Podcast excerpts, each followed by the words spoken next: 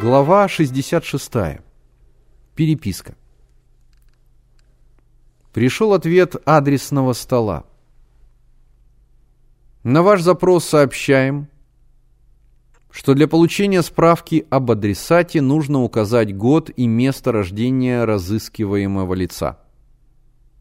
«Поди знай, где и когда родилась эта самая Мария Гавриловна», — сказал Генка. «Нет, надо ехать в Питер». «Успеем в Питер», — сказал Миша. А этот ответ — чистейший бюрократизм. Напишем секретарю комсомольской ячейки. Они сочинили такое письмо.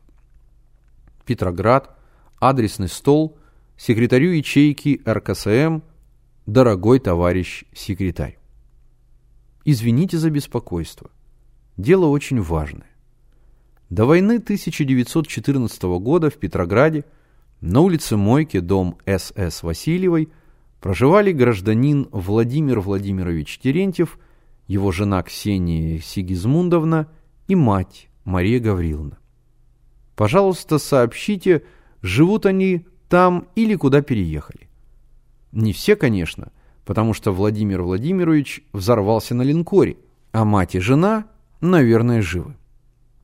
Мы уже запрашивали, но от нас требуют год и место рождения, что является чистейшим бюрократизмом. Вам, как секретарю РКСМ, нужно выжечь его каленым железом. С пионерским приветом Поляков, Петров, Эльдаров.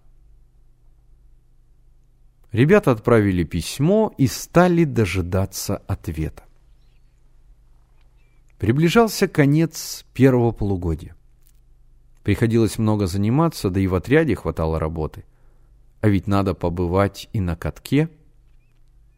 Они приходили на каток вечером, торопливо переодевались на тесных скамейках и, став на коньки, несли свои вещи в гардероб.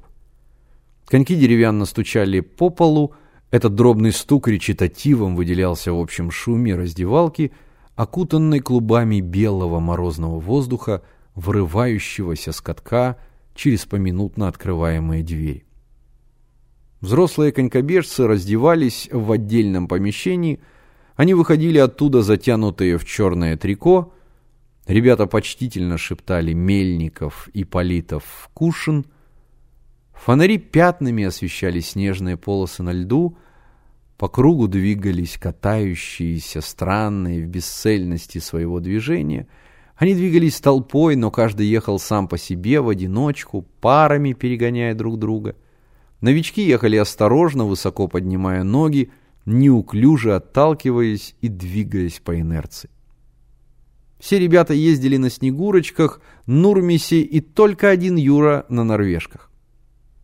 Одетый в черный вязаный костюм, он катался только на беговой дорожке, нагнувшись вперед, заложив руки за спину – эффектно удлиняя через ножку на поворотах.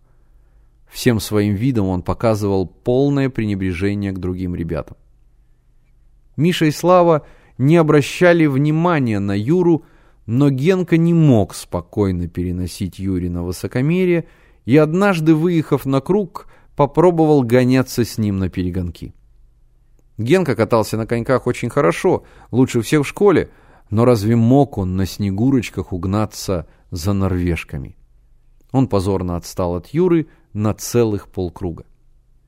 После этого случая все стали дразнить Генку. Ездили за ним и кричали «Эй, валенки, даешь рекорд!» Генка с досады перестал ходить на каток, по улицам на коньках тоже не бегал.